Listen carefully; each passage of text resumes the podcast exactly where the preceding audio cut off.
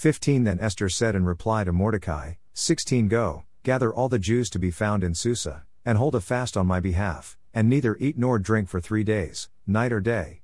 I and my maids will also fast as you do. After that I will go to the king, though it is against the law, and if I perish, I perish. 17 Mordecai then went away and did everything as Esther had ordered him. The Holy Bible, New Revised Standard Version, Nashville, Thomas Nelson Publishers, 1989, S 414 17. Once Esther understood the gravity of the situation of the Jews, she made the decision to be all in. She realized that her fate would be the same as all the Jews if she did not get involved in seeking a solution. She was the only person that could have the power to appeal to the king and present her petition. It was a risky situation for her as she had not been called by the king for 30 days and there may have been some doubts in her mind regarding her status with him. Her commitment to her people was being tested and it required involvement on her part.